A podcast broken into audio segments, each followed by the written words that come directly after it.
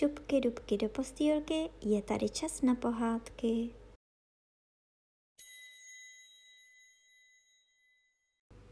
Tentokrát vám budu povídat osmou kapitolu z knížky Alenka v říši divů s názvem Na hřišti u královny. Poblíž vchodu do zahrady stál velký růžový keř. Růže, které na něm rostly, byly bílé, u něho však stáli tři zahradníci a pilně je natírali na červeno. Alence se to zdálo velmi podivné, šla tedy blíže, aby je pozorovala, a právě když k ním došla, slyšela jednoho z nich, jak praví: Ty si už dej pozor, Pětko, a nestříkej po mně barvou. Já za to nemohu, řekl Pětka mrzutě. Sedma mi vrazil do lokte. Načež se na něj Sedma podíval a řekl: Tak, tak, Pětko, jen to vždycky sveď na druhého. Ty raději nemluv, řekl Pětka. Jenom včera jsem slyšel královnu, jak říkala, že bys zasloužil, aby ti srazili hlavu. A proč pak, řekl zahradník, jenž byl promluvil první. Do toho tobě nic není, dvojko, řekl Sedma. A jemu do toho, řekl Pětka, a taky mu to řeknu.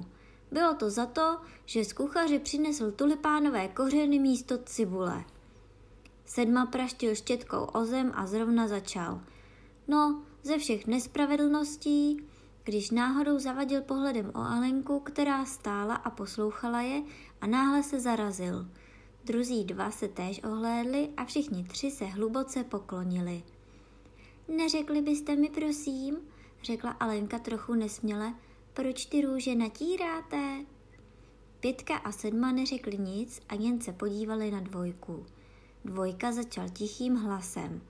No, totiž, vidíte, slečno, tohle to tu mělo být červený růžový keř a my sem zasadili omylem bílý.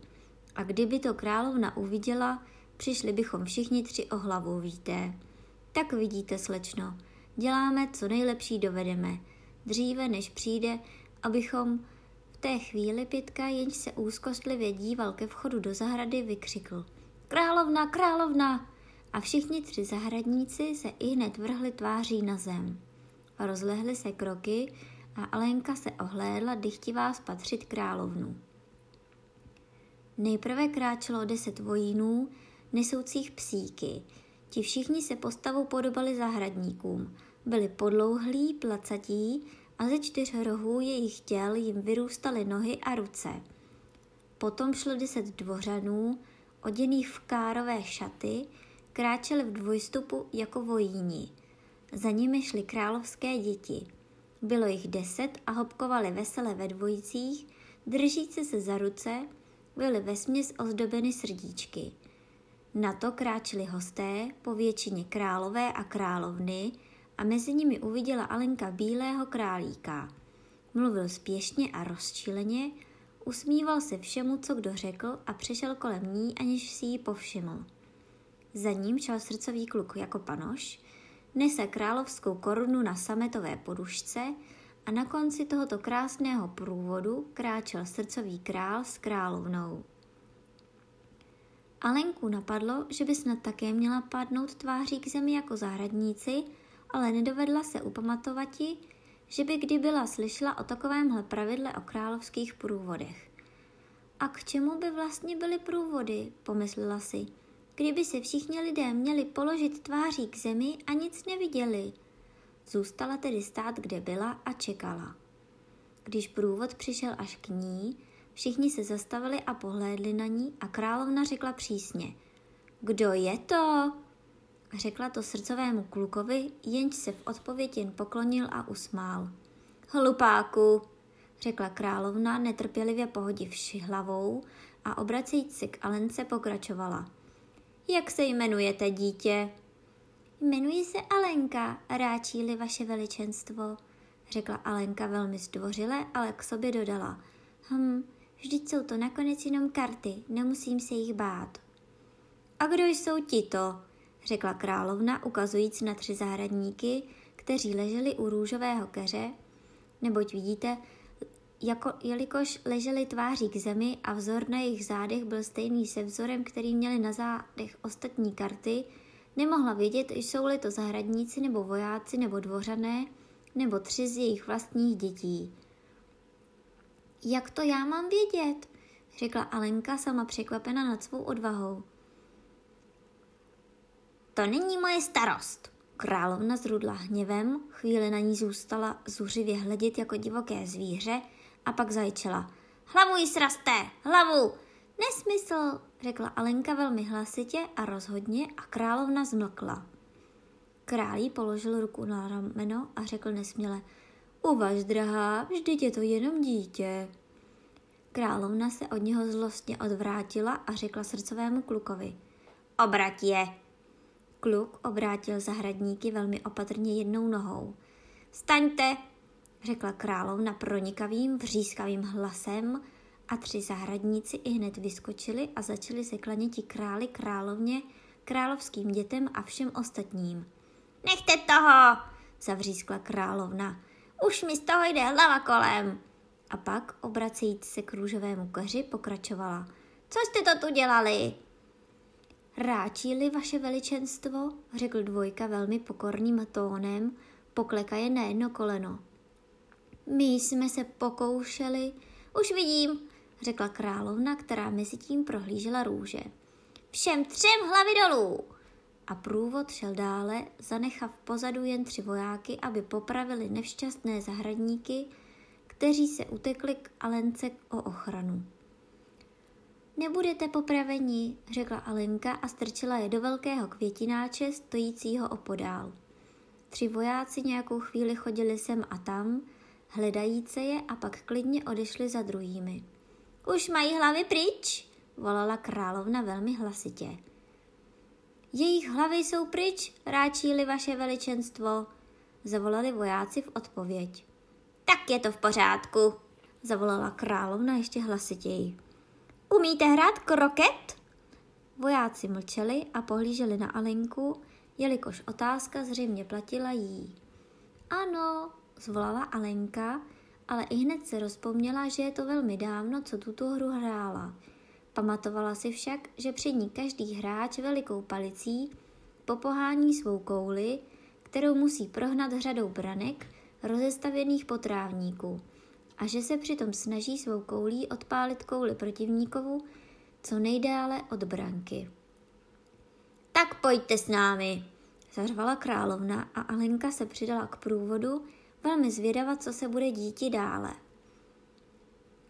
Je dnes, je to dnes velmi krásný den, pravil nesměle hlásek po jejím boku. Kráčela vedle bílého králíka, jenž se jí úzkostlivě po očku díval do tváře. Velmi krásný, řekla Alenka. A kde je vévodkyně? Pst, pst, řekl králík tichým, spěšným tónem. Ohlédl se přitom úzkostlivě přes rameno, pak povystoupil na špičky a z ústy těsně u Alenčiných uší zašeptal. Je odsouzena k smrti. A proč? Řekla Alenka. Řekla jste, ach škoda? Otázal se králík. Ne, to jsem neřekla, pravila Alenka. Vůbec nemyslím, že je to škoda. Řekla jsem a proč? Víte, ona napohlavkovala královně, začal králík. Alenka vybuchla v tichý záchvat smíchu. O, tiše, šeptal králík ustrašeně. Královna vás uslyší. Víte, ona přišla trochu pozdě a královna řekla, všichni na svá místa, zvolala královna hromovým hlasem a lidé začali popíhat kolem všemi směry, vrážejíce jeden do druhého, za nějakou chvíli se však trochu uklidnili a hra se začala. Alenka si pomyslela, že nikdy ve svém životě neviděla tak podivný kroketový trávník. Byl samý kopeček a brázda, místo koulí byli živí ježci, místo palec živí plameňáci a místo branek byli po hřišti rozestavěni vojáci, kteří se museli prohnout v kříži a postavit se na ruce a nohy. Největší nesnáz měla Alenka zprvu se svým plameňákem. Podařilo se jí sice pěkně si ho popadnout a sevřít jeho tělo pod paží tak, aby mu nohy visely dolů, ale vždycky, když už mu pěkně narovnala krk a chtěla uhodit do, je, do ježka jeho hlavou, pokaždé se znovu zkroutil a otočiv krk, pohlédl jí do obličeje s tak udiveným výrazem v tváři, že se nemohla ubrániti smíchu. A když se jí zase podařilo ohnout mu hlavu dolů, shledala ke své mrzutosti, že se ježek rozvinul z kuličky a utíkal pryč. A mimo to, kdykoliv chtěla ježka někam odpálit, shledala, že je v cestě kopeček nebo brázda, a jelikož ještě k tomu vojáci představující branky neustále vstávali a odcházeli na jiný konec hřiště, usoudila Alenka, že je to vskutku obtížná hra. Hráči všichni hráli najednou, nečekajíce, až na ně dojde řada, hádajíce se v jednom kuse a tahajíce se o ježky. A v malé chvíli začala královna úplně zuřit a chodila dupajíc nohama a vykřikujíc "Tamuhle hlavu dolů!" nebo "Téhle hlavu dolů!" asi tak dvakrát za minutu. Alenka začínala pociťovat i velkou stísněnost. Doposud sice ještě neměla žádné hádky s královnou, věděla však, že k ní může dojít i každým okamžikem. A pak, pomyslela si, co ze mne bude? Oni zde náramně rádi lidem stínají hlavy a největší div je, že tu vůbec ještě někdo zůstal naživu. Ohlížela se kolem, kudy by mohla uniknouti, a přemýšlela, zdali by se mohla dostat i pryč, aniž by byla viděna, když spatřila ve vzduchu podivný zjev. Velmi ji zprvu udivil, ale když jej pozorovala nějakou chvíli, rozeznala, že je to úšklebek, a řekla si k sobě, to je čínská kočka, teď aspoň budu mít s kým mluvit. Jak se vám daří, řekla kočka, jakmile se z ní objevilo dosti úst, aby jimi mohla promluvit. Alenka čekala, až se objevily oči, a pak zakývala hlavou. Není nic platno k ní mluvit, pomyslela si, dokud nepřišly uši nebo aspoň jedno ucho. Za malou chvíli se objevila celá hlava a Alenka postavila na zem svého plameňáka a začala vyprávět o hře, velmi potěšená, že má někoho, kdo jí poslouchá. Kočka si zřejmě myslela, že je jí už dosti a víc se jí neobjevilo. Nemyslím, že vůbec hrají správně, řekla Alenka poněkud žalobným tónem. A všichni se hašteří tak strašně, že člověk neslyší vlastního slova. A zdá se, že nemají žádných pravidel, aspoň mají-li nějaká, nikdo jich nedbá.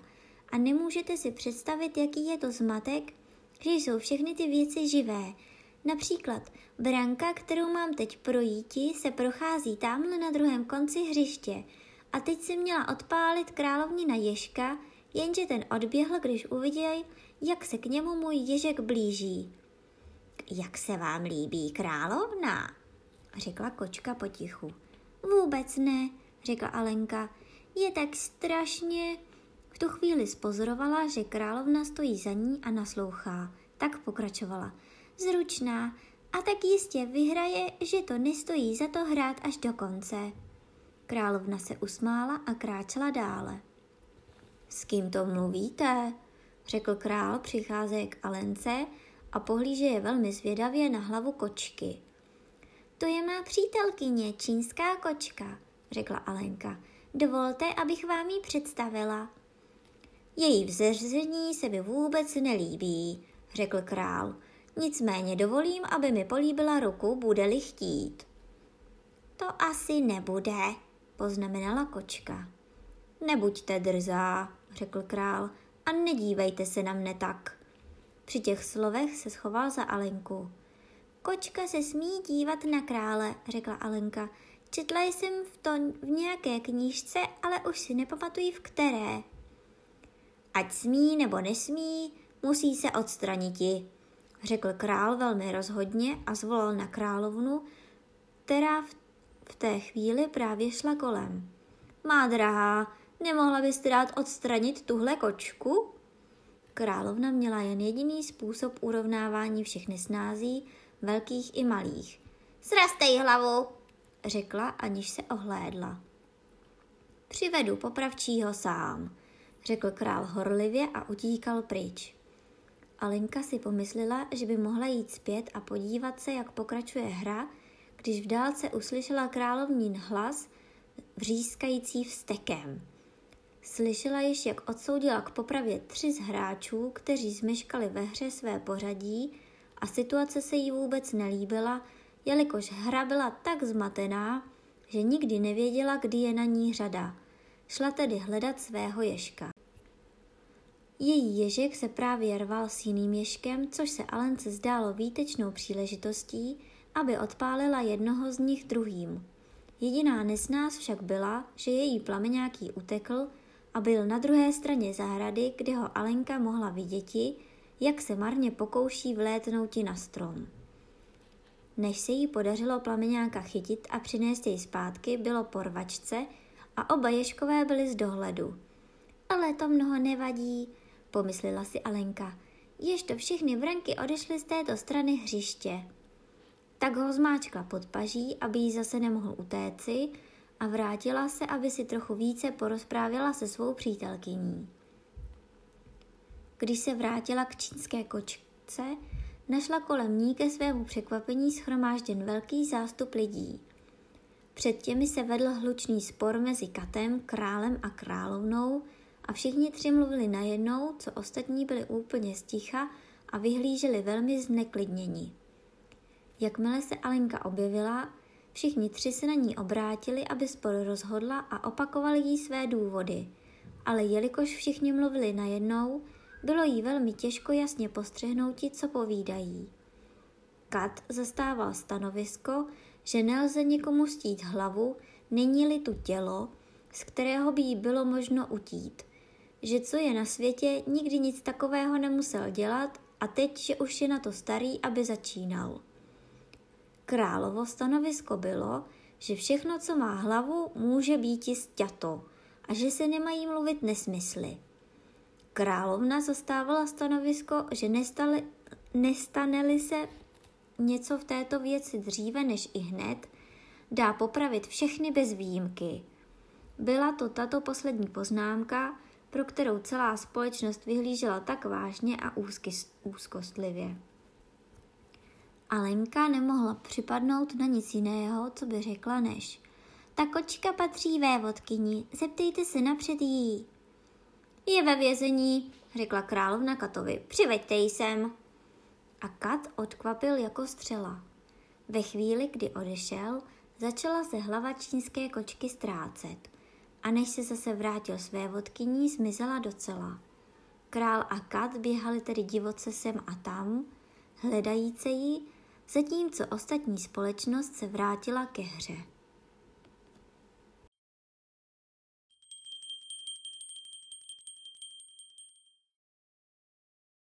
A teď už zavřete očička a krásně si vyspinkejte.